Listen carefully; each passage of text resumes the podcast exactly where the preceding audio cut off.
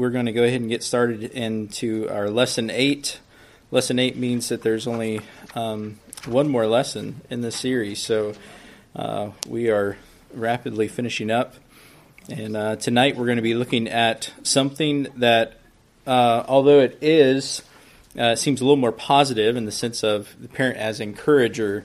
Um, there is some some hard things that we have to begin with as well, uh, because um, there are things that we can oftentimes um, persist in and um, and continue to have this attitude in our hearts. So, but uh, it, you know, we go from being the parent as disciplinarian uh, to the parent as teacher, and now a parent as encourager. And then um, next week or two weeks from now, we'll be going into the parent as evangelist. So uh, I, don't, know if you guys knew that you were an evangelist, but um, if another other no other place, uh, it is in your own home. So I'm looking forward to uh, picking that up with you in a couple of weeks. Um, and but tonight we're going to be looking at the parent as encourager. And before we go further, let's uh, bow in a word of prayer. Father, I am grateful for the privilege to be able to gather with these uh, fine folks this evening, uh, to be able to open up um, the passages uh, that we will study and to um, help us to see the important uh, realities of, of what you have called us to uh, in parenting and, and how clear you have been in those responsibilities as well as uh, what they uh, what they look like and and how we uh, fully live those out. Uh, help our time uh, to be honoring to you, um, our speech to be encouraging and edifying. may we um, be a blessing to one another even as we share, as we communicate back and forth with one another about these truths. It's in Christ's name we pray. Amen. All right. Well, uh, for those of you that have your Bible with you, uh, would somebody be willing to look up Ephesians 6 4 for me and Colossians three twenty one? So somebody with uh, Ephesians 6 4 and then someone else with Colossians three twenty one. I believe it's probably there on your notes, but uh, it's always good to turn to the Word uh, and in the hard copy there. You got it, Mr. Rick? Fathers, do not provoke your children to anger, but bring them up in the discipline and instruction of the Lord. Good job. Okay. Fathers, do not provoke your children to anger, but bring them up in the discipline and instruction of the Lord. And Colossians 3.21, very s- similar. So, go ahead. Fathers, do not exasperate your children so that they will not lose heart. Very good. All right. Thank you, guys. It says if if you're going to be a biblical parent, then you must be the conduit of tremendous amount of encouragement. A tremendous amount of encouragement. We have talked about this over and over again uh, throughout this entire study, especially earlier on when we were looking at the parents' goals. Uh, before that, looking at the parents' priorities, and then looking at the ch- parents' challenges, um, and then also now into the parents' roles. Uh, we have um, we have been coming alongside all these truths, looking at how they affect each one of us and ultimately how they affect our children. But, oh, but really, when we were looking at them, uh, oftentimes we may seem more negative when we're coming, along, uh, coming down in the side of discipline and instruction. Like you're getting after your child, like, don't do this, don't do that, stop doing this, stop doing this. And so you're oftentimes becoming the uh, the negative parent. Uh, and we said that we don't want to be in that realm, though, even though we do have the authority and God has given us that instruction to say, don't do this and stop doing that. We also have to be that encouragement as well. And uh, we, we really have to um, work hard at this because our natural inclination is to see other people's sins, right? You know, it's very hard for us to see the log in our own eye, but it's so easy for us to see, whoa, what are you thinking? That's ridiculous. That's that's uh, that's that's foolish. Why would you even consider that? Well, that means that if that's easy for us to do, we have to strive and work hard in the spirit of the Lord in order to do the other part, which is the encouragement. The encouragement. And so, um, a biblical parent must be a conduit of a tremendous amount of encouragement. And like us, our children live to be challenged and encouraged about how they're doing. And like us, they are helped when they know they're making progress. You know, how do we encourage our children? How do we how do we encourage them? How do we lift them up? How do we uh, point them in the right direction without always uh, smacking them on the back of the hand or saying no, don't do that, or stop doing that? Why would you do that? You know, well, one important way, according to Ephesians six four and Colossians three twenty one, and this may seem very obvious to you, but is to avoid being a discouragement to them. Avoid being a discouragement to them. And you're like, wow, that's so profound, Matt. and I understand that's it's probably in your in your thoughts, but but these verses present some very strong terms that that must be understood. First, looking at Ephesians six four, don't provoke to anger, and then Colossians three twenty one, don't exasperate, don't provoke to anger don't exasperate. Oftentimes, when we're looking at don't provoke to anger, um, we're thinking of our children and like don't provoke one another to anger. Why are you stir- pestering? Why are you stirring one another up? Why are you doing that? Or husband, why do you keep doing that to them? You're pestering them. You're, you're provoking them to anger. Um, or uh, not typically the wife, but maybe that is the case in some families. But uh, but here, uh, Paul blatantly says, "Don't fathers do not provoke your children." And this word means to excite or to stimulate in a negative sense, and it carries the idea of irritate. How many of you have ever been irritated? There's lots of ways that we can be irritated. It can be a simple uh, word that is said. Uh, we can think of irritation in other ways where certain things irritate your skin. You know, you put something or you touch something uh, that is an irritant to your skin, and it, meaning that it is not supposed to be there, or it's not supposed to uh, have uh, any contact with your skin, and so it's going to bring up some sort of bad uh, response. And that's really what the word is that is being used here to excite or stimulate in a negative sense, to irritate. And the strength of the term makes this warning uh, this verse a warning to parents. Since it's a present tense, this warning that parents must strive to heed continually, day after day, in every life situation. One of the things that we're, we're going to look at is how do we irritate, and what brings up is even re- revolving around anger. Anger. As we already said, a parent must at times oppose their children lesson two, we, we went over that. But this, op- op- uh, this opposition may provoke moments of resistance from the child and obvious displeasure on his part. Now, again, that may seem, seem like a duh statement, but this is not the anger spoken of in Ephesians 6 4. Instead, the Holy Spirit is referring to parents provoking children to an angry, wrathful, impulsive lifestyle.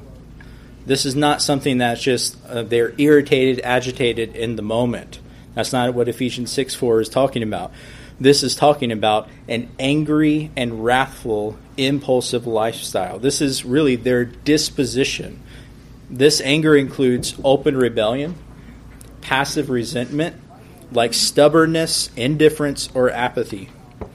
This is not something that is just in uh, in one moment that you have irritated or stirred up. This is looking at the prolonged effects of a constant nagging, a constant irritant. Exasperate. Exasperate. Do you use that word in your daily uh, vocabulary very often?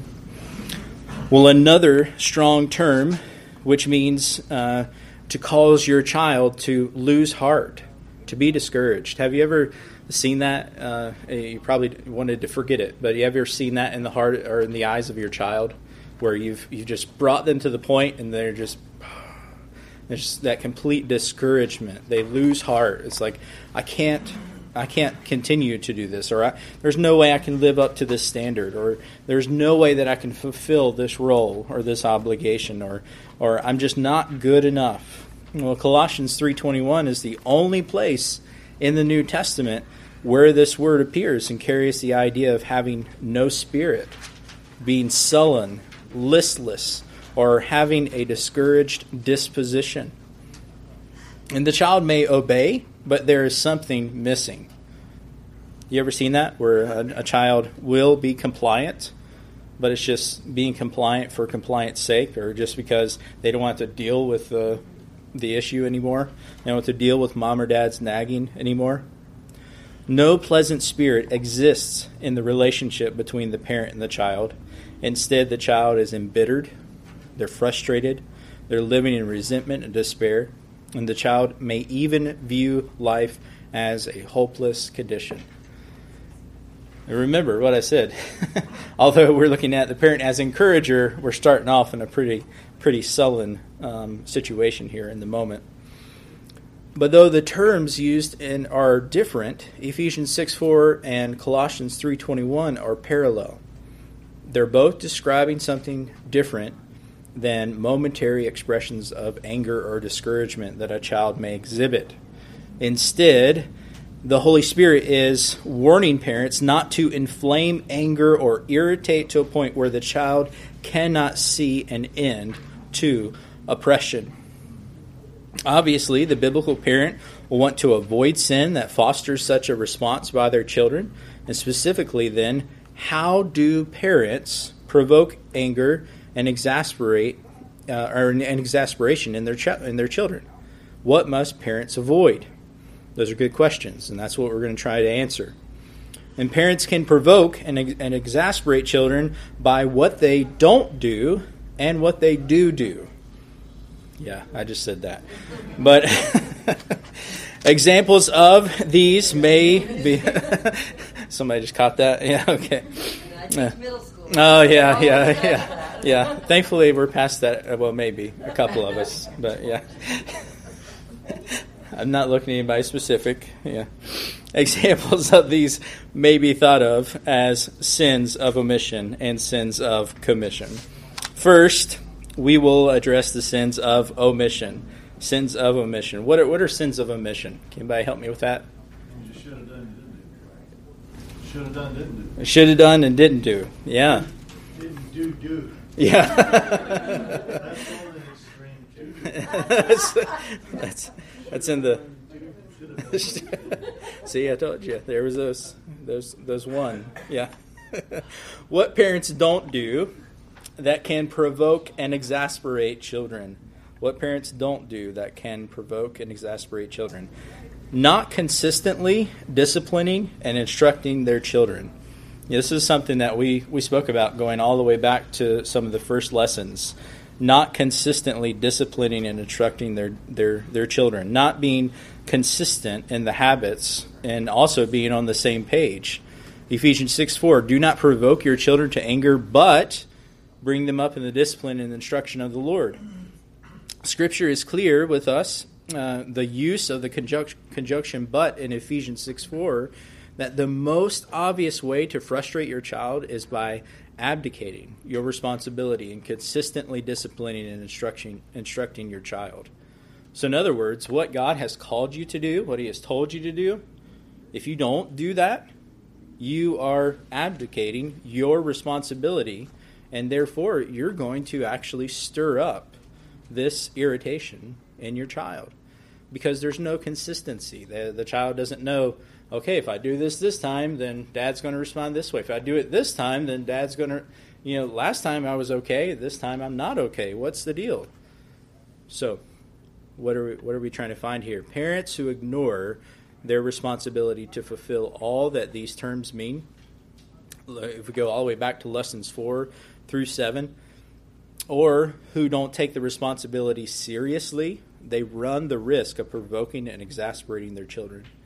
Children need the training and teaching that their parents provide, and when they don't receive it, they may be prone to frustration due to the fact that their parents really don't care to put forth the effort to bring them up.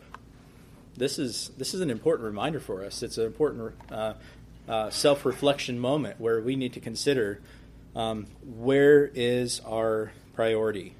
Where is our priority? Is our priority ourselves, which society wants to tell us that now, that you know do this for yourself think of yourself make sure that you're happy because if you're not happy no one else is going to be happy and so on and so on that's not the that's not the words of the bible that's not what god has called us to do or be but parents must strive to maintain a proper balance between discipline and instruction the parents who are inconsistent they're irregular they're unpredictable in the training of their children can be guilty of provoking their children to exasperation. This especially means avoiding two extremes excessive control and no limits. Excessive control and no limits. These are the two, um, the two polar opposites that, that we're going to focus on right now. Excessive control. This is manifested by the creation of too many rules and restrictions rules that are pointless or in rules that are harsh and too strict. Who do you think of in the Bible when we refer to this? Anybody? What about the Pharisees? Yeah? You're like, oh yeah, that's what I was thinking. Yeah, sorry, maybe I was going too quick there. But um, uh, yeah, the Pharisees, you know, the Pharisees wanted to add law upon law upon law to say, oh, look at me, look at how holy I am, look at how good I am. This is the level that you need to. Uh, um, uh, to aspire to in order to be good, in order to be right.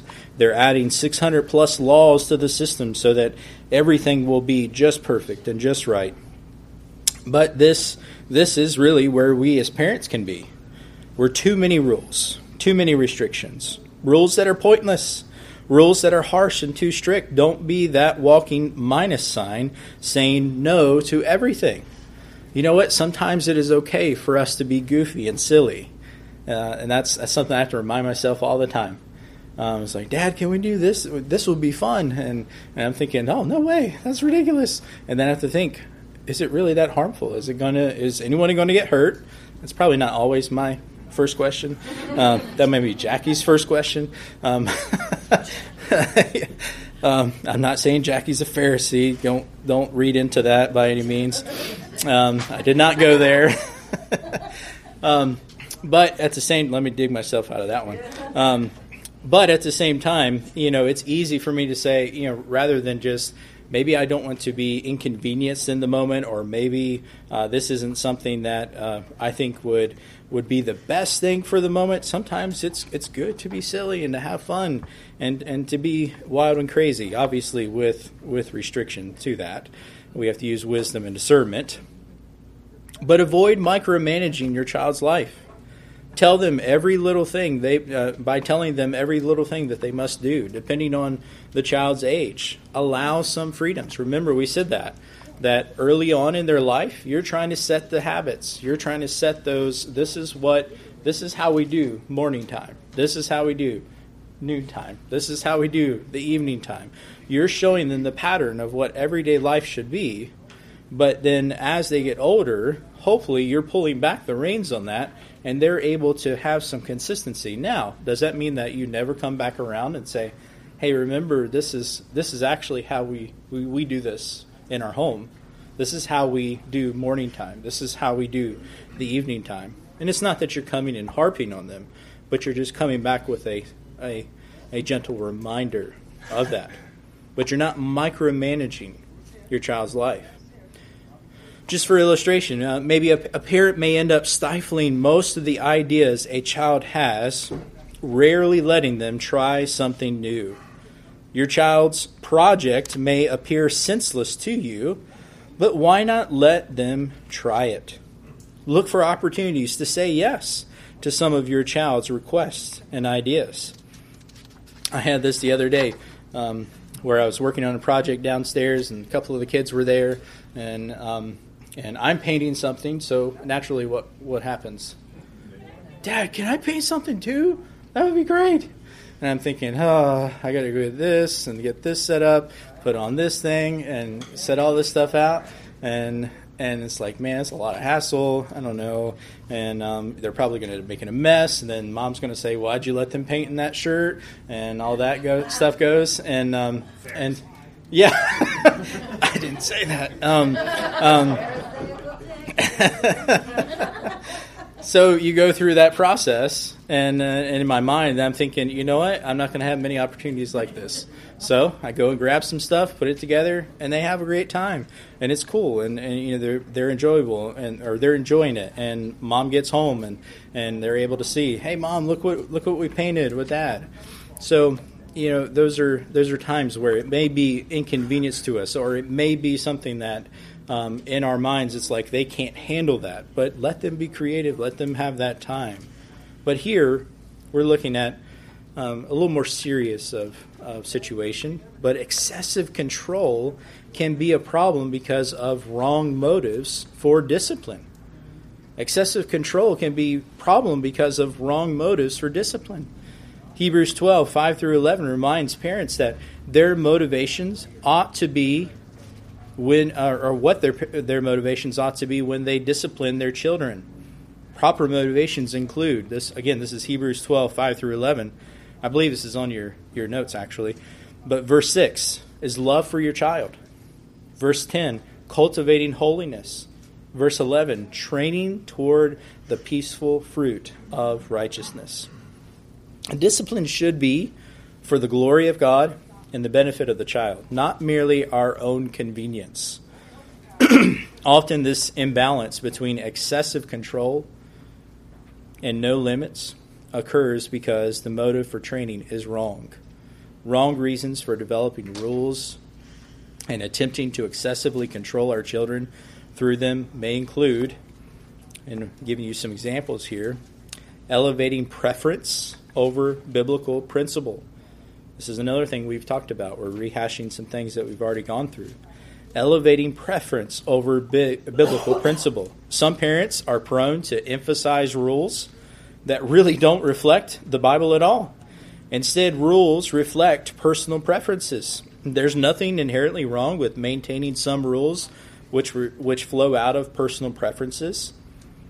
Uh, uh for example, you know what um, you know how we uh, how we conduct ourselves at maybe a family Bible study time, uh, what words you may choose to use as a family and what you may not choose to use as a family, you know how you choose to dress as opposed to how another family chooses to dress, what kind of music you choose to listen to as opposed to what others choose to listen to.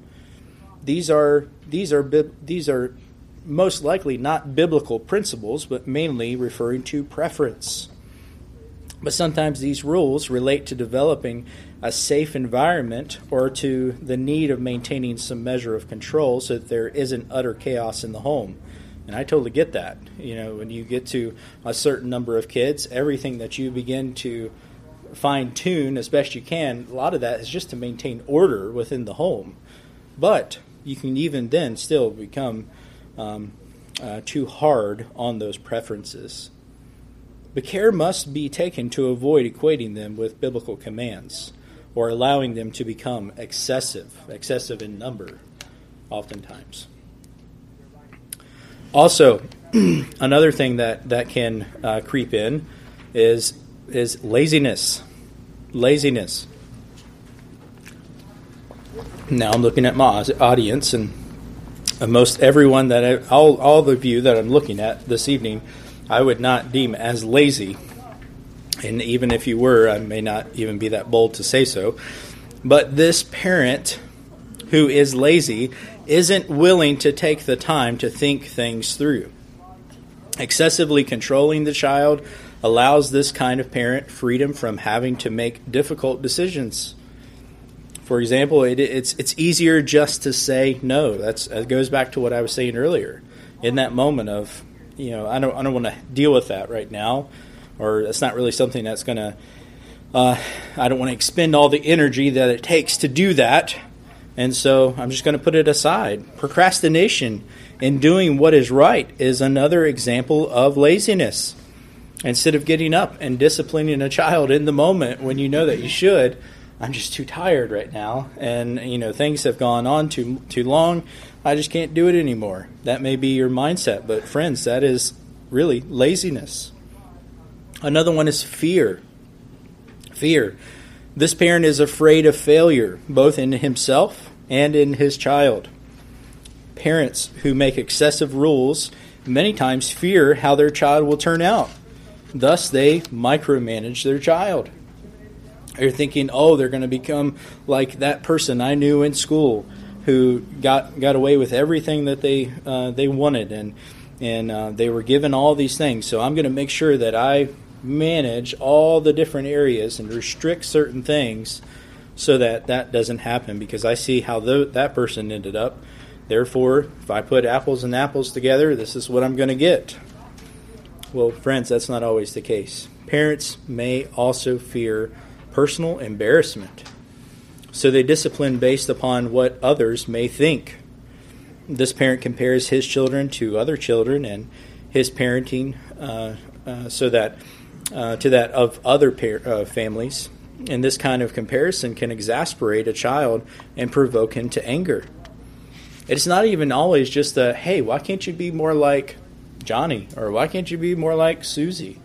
It's just a matter of, of, of, of at times being around other families and you're starting to tighten up things real quick and your children can read into yeah mom and dad sees we're we're around the prusak so we got to get things straight because they got all the stuff straight in their house. And uh, that's right tom? Yeah. And uh, you know and that's and that and you know and and our your children will begin to see how you behave even in that context.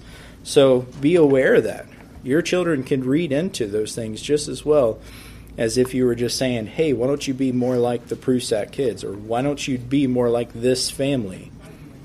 And the discipleship process with adult believers is a good example to follow. When a young Christian comes into your life who doesn't understand social graces, who doesn't know what the Bible says about every little area, you don't immediately you don't impatiently address all the issues all the time you've probably been in those situations before where you have a person who maybe just became a believer. They've been saved out of 20 plus years of living a certain lifestyle. And they come in and they say something, and you're like, ooh, you're like, oh, I can't believe they said that. But you're not going to jump on them and say, hey, come on, straighten up, you know, or sit up, sit straight, sit up straight, tall in your chair. I mean, you're not going to tell somebody that.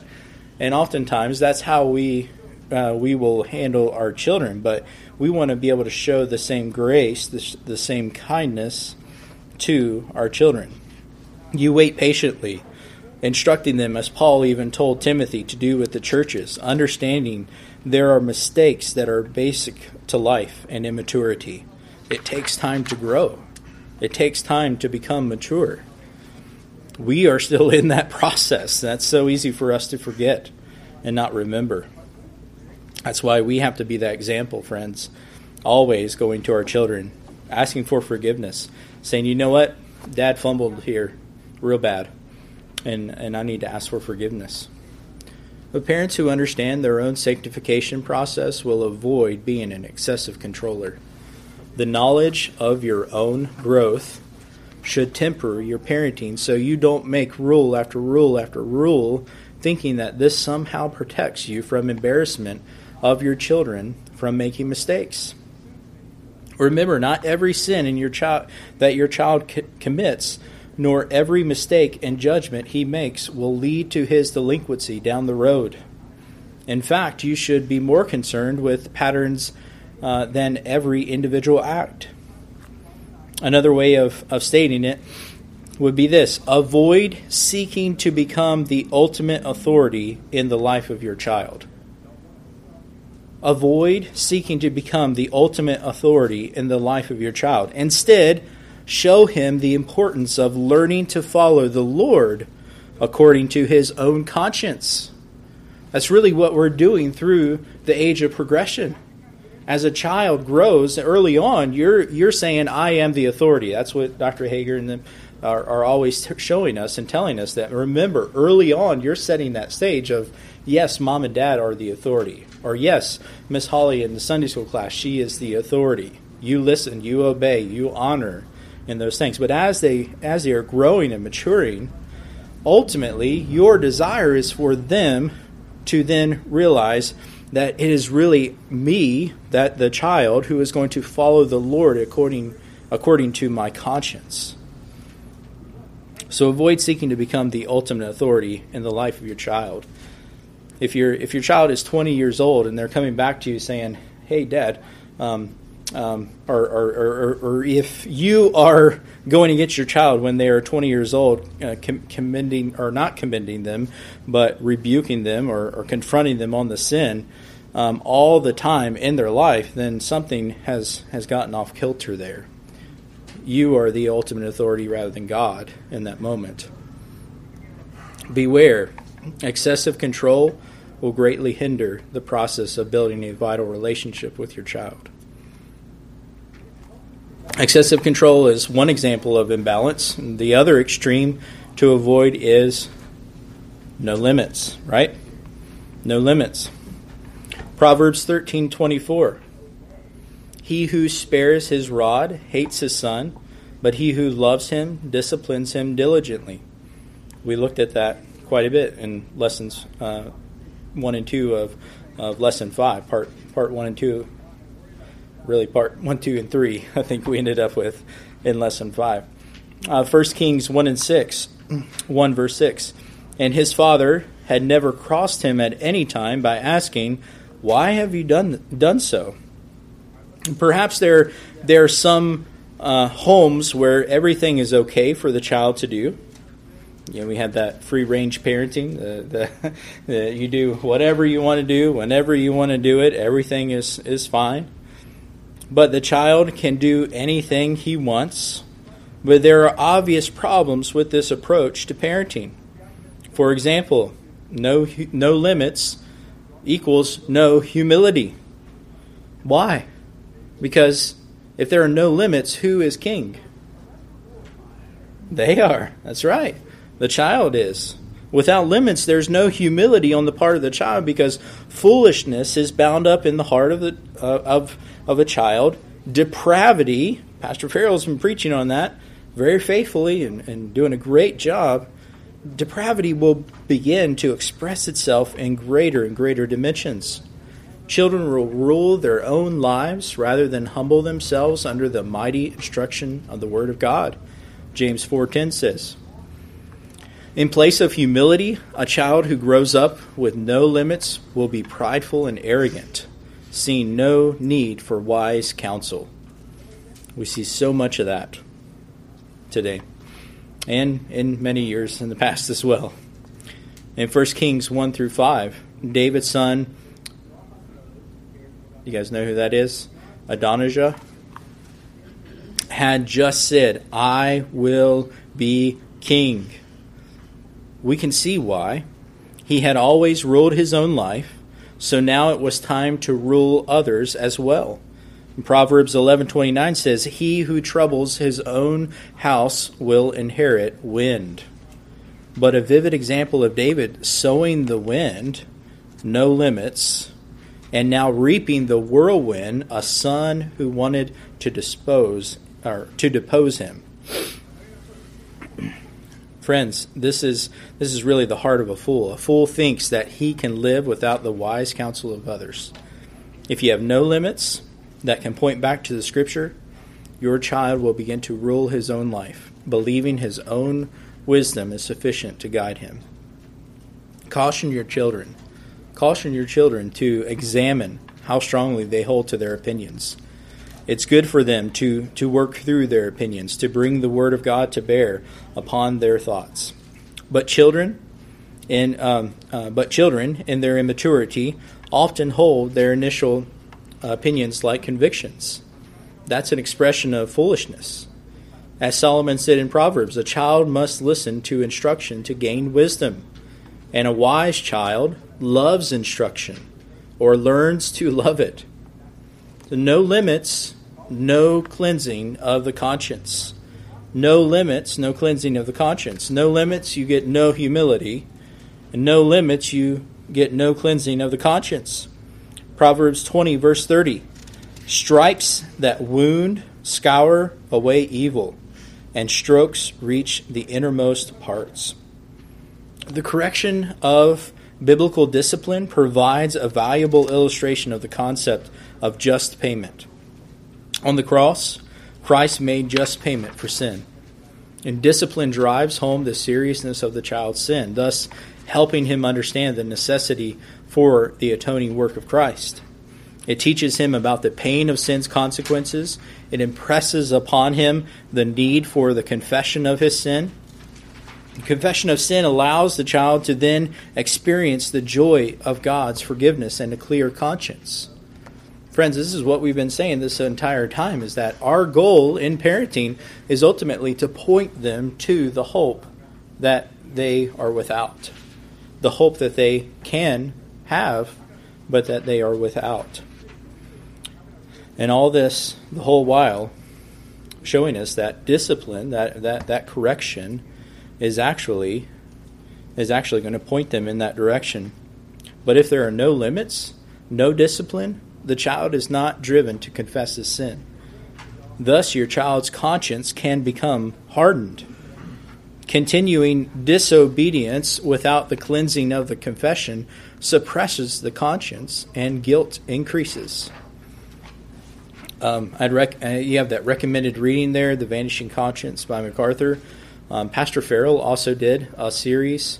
Um, uh, Nate sent out a link not long ago uh, to the Men of Grace and Granite. I think was that the one on the on the conscience. Oh, okay, yeah. But we have a series. Uh, Pastor Farrell had a whole series on the conscience that he preached through, and um, uh, is so helpful when it comes to understanding these things. As Psalm 32 indicates, when sin is not dealt with, one can become angry, irritable, depressed, and even excessively sorrowful. The same is true of, chi- of children. We want the type of um, type of encouraging parent who makes sure the child's limits are responsible and bound up in Scripture. Then we can help the children or the child learn to follow God's word and to understand that they have a need for wise counsel. Much exasperation and hopelessness can be avoided with these principles. And friends, I've seen it a number of times where you just see in the child this this hopelessness, and um, it's almost like they they they cannot um, uh, uh, aspire to or attain uh, this this level or this goal that mom and dad have set for them. And um, anytime they get around those that maybe um, are encouraging it to them at whatever, it's like they just respond to them in glowing ways because that's really what the child is looking for. People say, you know, oh, the child doesn't want the correction, the child doesn't want the discipline. And really, um, yes, the natural self does say, I don't want the discomfort, I don't want the, um, the punishment to come. But we see the effects of it over time if we neglect that. And that's really what Psalm 32 is indicating. That when sin is not dealt with, there are all these other attitudes, all these other uh, symptoms that begin to come up as a result. You may have even heard a child express this. You know, I am much happier now that I've been disciplined. Now that I've gone through this time of instruction and have, and have confessed my sin, the weight is off my shoulders. Have you ever had that experience before? Hasn't happened often, but we've had it a couple of times in our house. and it's in those moments you're like, oh, thank you, Lord, something's working, or something's happening, something's happening to this child. And then the next minute they completely undo it, but it's okay. Um, but yeah, yeah, in those moments where there's confession, there's a confession of, of a deep sin, and, you know, and, and and and you just see the the weight of of the of that guilt is is just lifted off of their shoulders, and we in that moment, that's a great moment to help them highlight that. You know, you're just highlighting it like crazy. Like, remember this, remember this. You know what it was like before when you were trying to hide this from mom and dad? You're trying to hide this from God, which is impossible you could just see on their face that you know something's wrong, that there's guilt, there's shame there. But now that is that burden is lifted, even though they may have faced consequences, even though there was instruction that was given. The weight is off. So encourage and help your child by teaching him that uh, what is right and calling him to live by it. If you have no limits, or possibly low limits, your child will not respect your authority and will, and will thus try to rule himself and others. If you have no limits or possibly low limits, your child will not respect your authority and will thus try to rule himself and others. There's this other example that's given here respect plus relationship equals potential discipleship. A second example of what parents don't do that can provoke and exasperate children is not maintaining involvement in the child's life.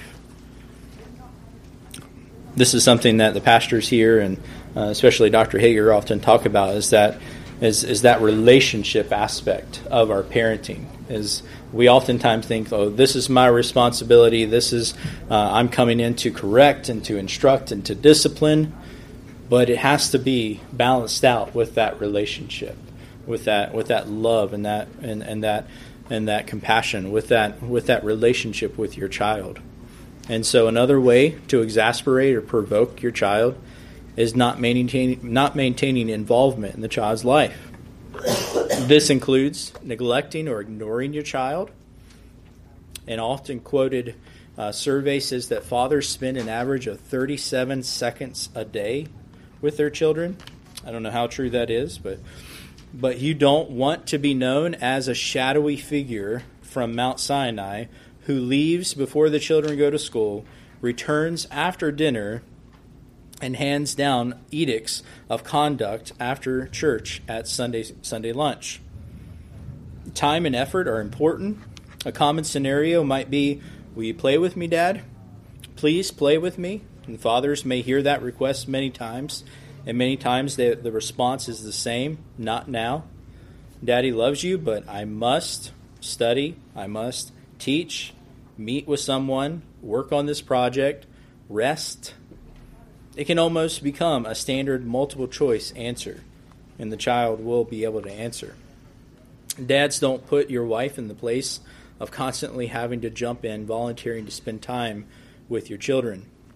You're investing in your inheritance and I don't mean that actually as in your inheritance, as in they're going to uh, provide for you when you're when you're old and unable to provide for yourself. But don't wait for tomorrow. don't wait for tomorrow. Begin investing now, little by little, day by day. If your children rebel or your wife grows weary, you will have inherited the wind, Solomon said. Someday they may reject you. And the, the command in, in Deuteronomy 6 7 to teach when you sit down, when you rise up, when you walk by the way. It demonstrates an active involvement with your child. And you could you could tell me all day long, oh yeah, but it's a different culture. You know, in those days, dads and children were highly involved with one another. Friends, we can make excuses about anything and everything. Don't make an excuse about this. It's an active involvement with your child. This is an example of a, how a parent looks for ways to spend time with his child during the regular course of life. There's a great benefit to having your child go with you on trips to the store um, uh, because they they get to watch you do and, and, and how, how you respond to life. They learn about where you go and the kinds of things that you think about when you're running into people, when you're talking to people. Take your child with you on errands. Go for walks with them. Share snacks and meals with them. Just be together. Be regular with them. And when you're with them, really be with them. Give them your complete attention. Make special memories, traditions, fun nights. Take pictures, make movies. Encourage them with, with your interest in theirs. You encourage your children by spending time with them. This does, doesn't mean you mu- that, that, that you must never miss a soccer game or a school event. The issue is whether or not you are communicating to your children on a regular basis that they are important members of your family or that they are important members of your life, that you enjoy spending time with them. Don't miss the events in, in their lives as a regular pattern. There are times when you must work. There are times when you must study. There's times when you must teach or meet with someone. But if you are habitually putting off um, any effort to spend with your the time with your child, they will understand when you just cannot be there. And when it comes to priorities, it may not be a matter of deciding whether or not work, meetings, appointments, etc., are important. They are all important. But are you choosing priorities based upon your own selfish motives? Just make sure you are being balanced in the way you spend your time. Make time investments where it counts. So, um, a lot of uh, a lot of things here. You know, um, not maintaining involvement in your in your child's life, and then third, a third mistake some parents make, which can provoke children, is not visibly showing love for your spouse. This is a big one. Not visibly showing love for your spouse. Ephesians 5 22 through 33, Titus 2, verse 4, 1 John 3 18. You guys can read through those, um, those passages.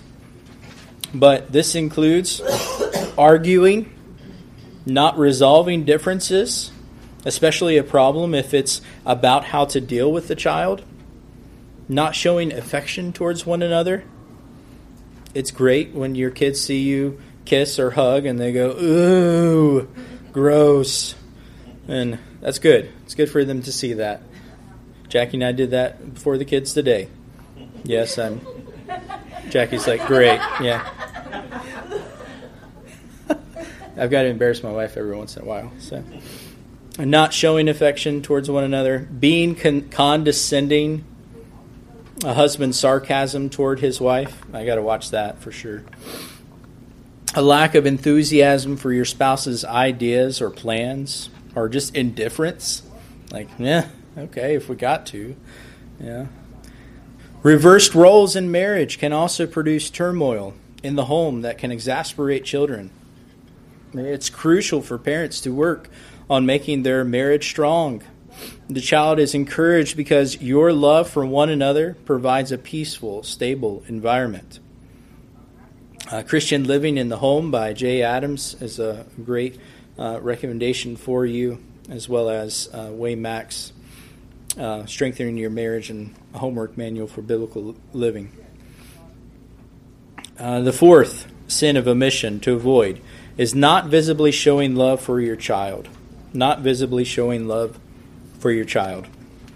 It's not only important to visibly demonstrate your love for your, your spouse, but you must also make sure there's no doubt in your child's mind that you love him or her. Don't hesitate to show your love through loving deeds, hugs, kisses on the cheek. And it's hard to imagine when when children are such a blessing, how a child could lack parental love that is demonstrated in both word and deed. How do you show that affection? How do you show that love? And yes, it may be different when they're three years old, you know, compared to when they're 17 years old. But how do you still show them that you love them? And the the fifth example of a sin to avoid as a parent not listening to your child, not listening to your child, not answering them, not paying attention, not letting them finish their statement. Man, that's an easy thing to uh, to have happen where where you already know what they're going to say, you already know what they're going to ask, and you finish it for them rather than allowing them to conclude. It may not seem like that big of a deal, but it shows, just like it would with us, a lack of respect a lack of a lack of honor to even that individual. Parents must provide times for their children to speak. Look for opportunities to ask their opinion about decisions which which need to be made. Whenever you can, act on their suggestions. Seek seek what it is that maybe they're they're concerned about. Seek what it is that that maybe they would like to do or what they would like to see or what they would like to read, what they would like to listen to. Give them those opportunities. Obviously, balancing that is important too. Well, so far in this lesson, we've pointed out sins of omission. In other words, what were uh, parents have not done, and as a result, they provoke their children to anger and exasperation.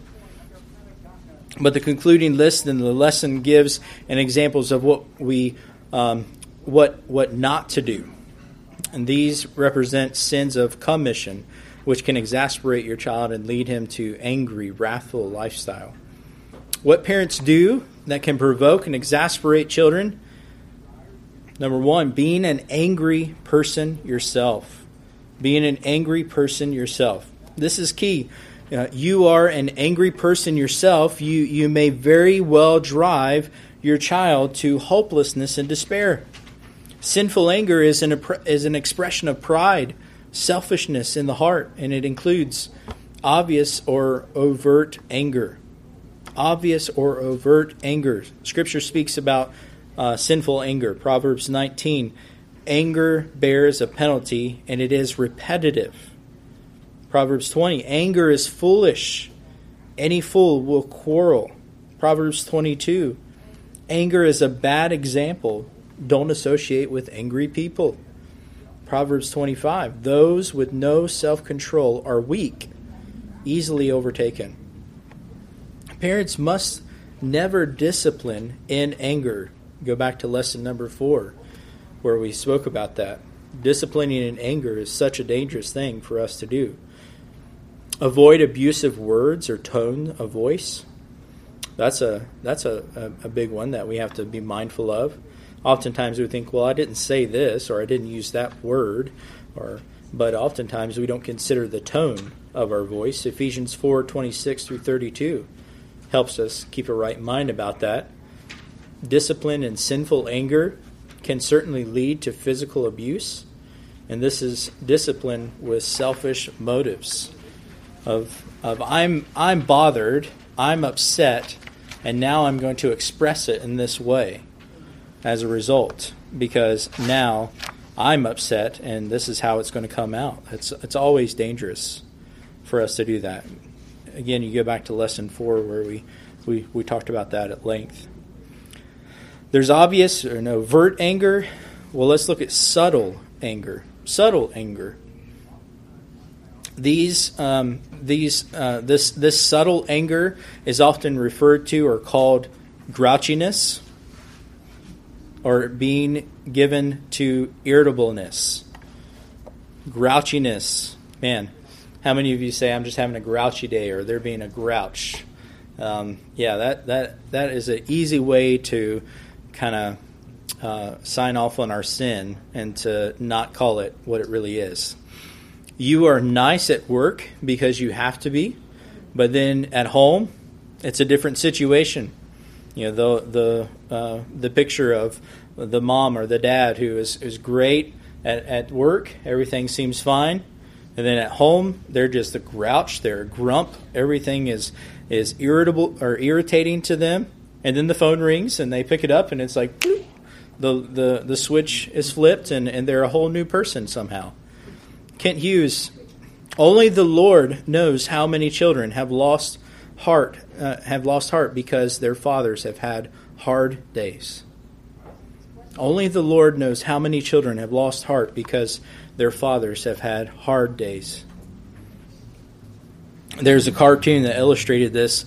Uh, the boss is grouchy to his employee, who in turn comes home and is irritable with his ch- uh, child. His son, in turn, kicks the dog, and the dog runs down the street and bites the first person he sees, and that's the boss. Friends, it, it, is it is uh, it, it becomes an infection. We parents must never let our pressure drive us into this unhappy cycle, and the costs are too high. This sinful anger includes critical spirit, constant fault finding, and a constant rain of criticism we're really uh, to to be a thermostat, not a thermometer, when it comes to the situations in in our own life. Therm- the thermometers uh, only react to the environment they're in, and thermostats, on the other hand, actually control the environment. If you need to know more about that, talk to Mr. Neal right here. Which kind of, re- of person are you? Your family is affected by your own sour attitudes you cannot encourage your child if you are usually angry. You don't allow uh, don't allow your moods to dictate your actions. Your moods should be more and more conformed to the character of Christ. You don't want to ever uh, hear from your child, "I want to ask you something, but you are in such a bad mood." You need to be approachable. You need to be approachable.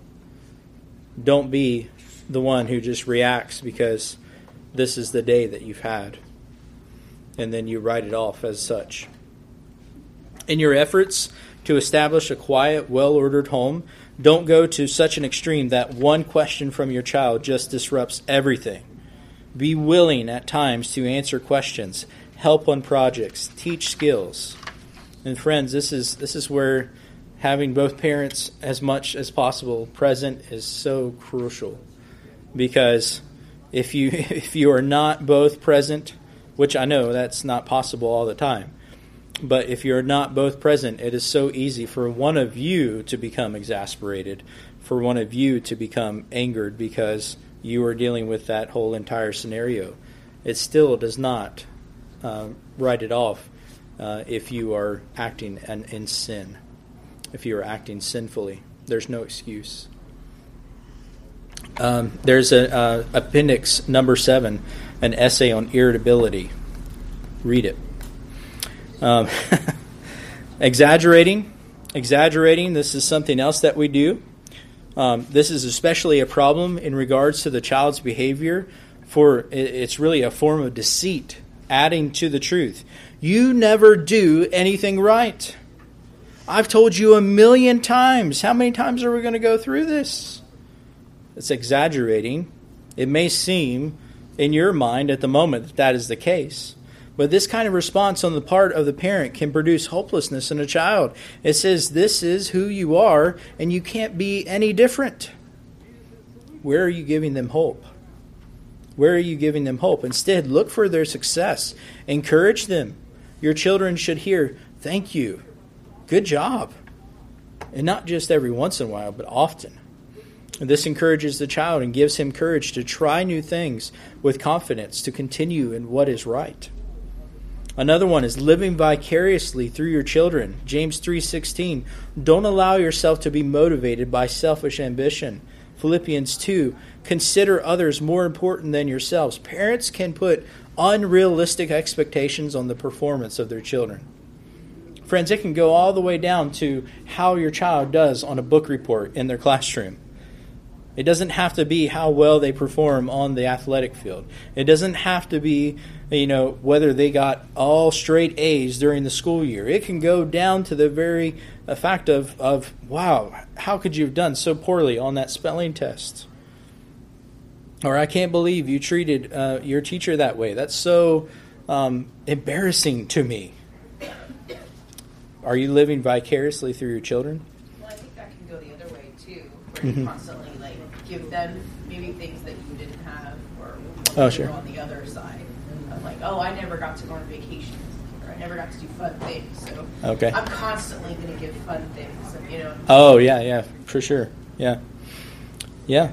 Romans five eight. Christ's example of sacrifice for others is our model to follow, and not li- living for selfish interests.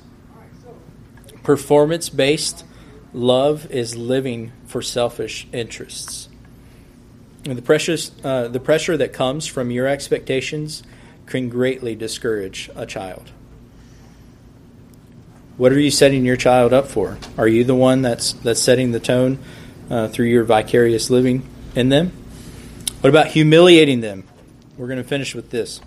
Uh, these couple of things. Four, five, six, seven. Uh, humiliating them. It is seldom edifying to excessively scold your children, and never edifying to, uh, to yell at them in front of others. In addition, nothing should be said that would embarrass them in front of others, including other family members. Your humor might bring them down instead of build them up. It's devastating to your young child when you laugh about negative things in the top context of instruction. The child knows you are trying to hurt them, so be careful about using sarcasm or making fun of your children. Whenever you are willing to mock your child for his failures, you are telling your child that it's not important for you to consider his thoughts or his feelings. When you are reciting something they've done in order to demonstrate how terrible it was, their speech, their facial expressions, don't exaggerate it in order to make them feel more guilty. It frustrates them, especially when they know you don't exaggerate your own fault. In fact, they may have observed you trying to minimize them. Ephesians 4:29 says, "Be sensitive to the needs of the moment. Protect their reputation. Don't tell all their secrets." This will encourage them to trust you. Don't humiliate them. So easy for us to do. Pastor Farrell said this morning, our tongues have great power, the power to break down, to kill. Living hip, uh, hypocritically. Parents are not called upon to be perfect, but there must be a level of integrity visible to your children. Saying and teaching one standard, but then living another is overt hypocrisy. And children at some point notice. You know, seek with God's help to avoid examples of hypocrisy like an unwillingness to admit wrong, maybe destructive pride, lying, uh, you know, a pattern of commitments not kept. Yeah, we're going to do that. Don't don't don't worry. We'll we'll get to that, or we won't do it right now. Let's do it later.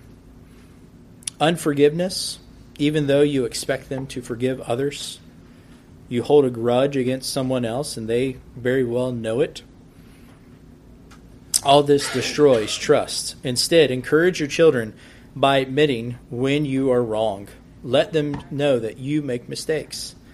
This helps them understand that you too are in need of a Savior. It is it's good for our children to see that we actually have been sinners at one point in our lives. Keep your word. Be quick to forgive. You want your lifestyle and Christian testimony to be one of predictability. Also, changing rules. Rules may need to be changed based upon environments, context, and age of the children, but changing rules without a stated cause can exasperate a child. Again, that inconsistency that we spoke about. Make sure your child knows what to expect, what exactly is right and wrong and your efforts to be dependable will encourage them. What, what about being unjust? Being unjust. Injustice also includes never rewarding, give praise where it is due. Being unfair to our children, for, uh, favoring one child over another, making comparisons, never praising a child when he or she has done uh, what is right, never taking note of efforts above and beyond the call of duty. These are all examples of injustice which can provoke a child to anger. And last, we'll finish with this uh, expecting perfection. Expecting perfection. This is where we've set ourselves up and set up the child for failure.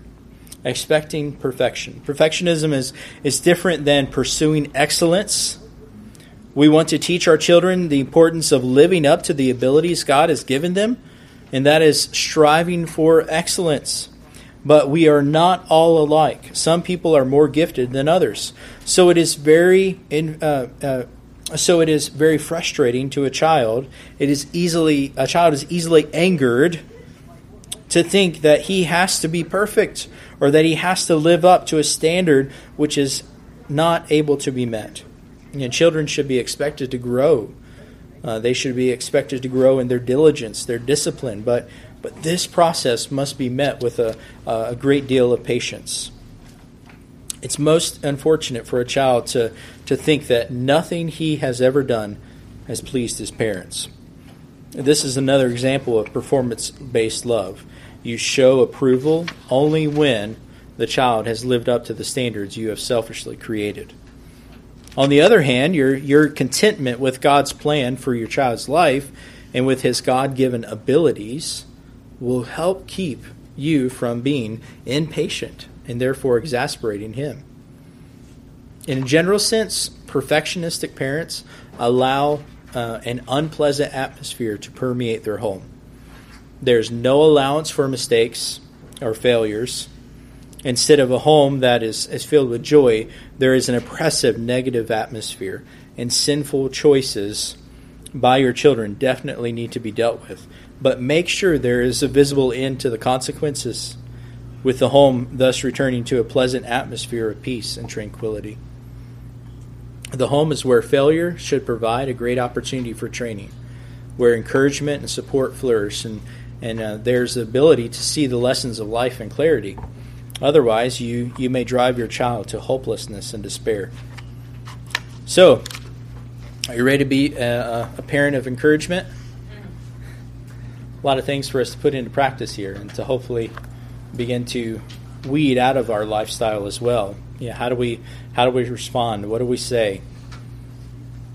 We're all either building one another up or we're tearing each other down in the relationship with our children.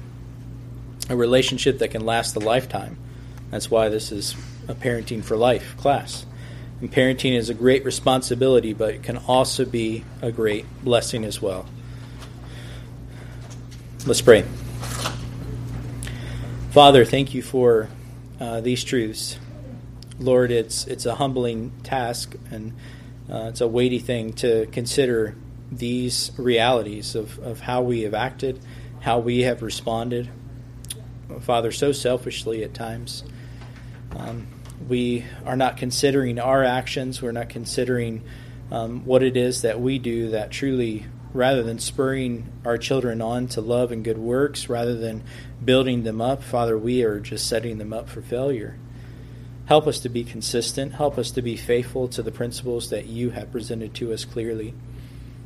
Lord, help us to um, to to be those examples of faithfulness, to to love them rightly, to to correct them rightly, but to balance that with the right relationships that you have instructed us to do.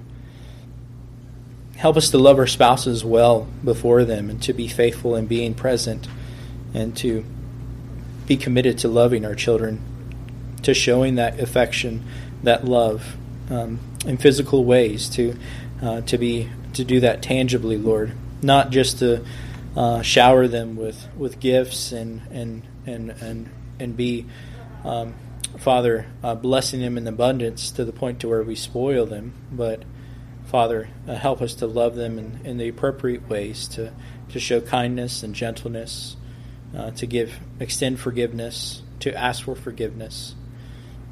Thank you for your example that you have even lived for us. May we follow that each and every day. It's in Christ's name we pray. Amen.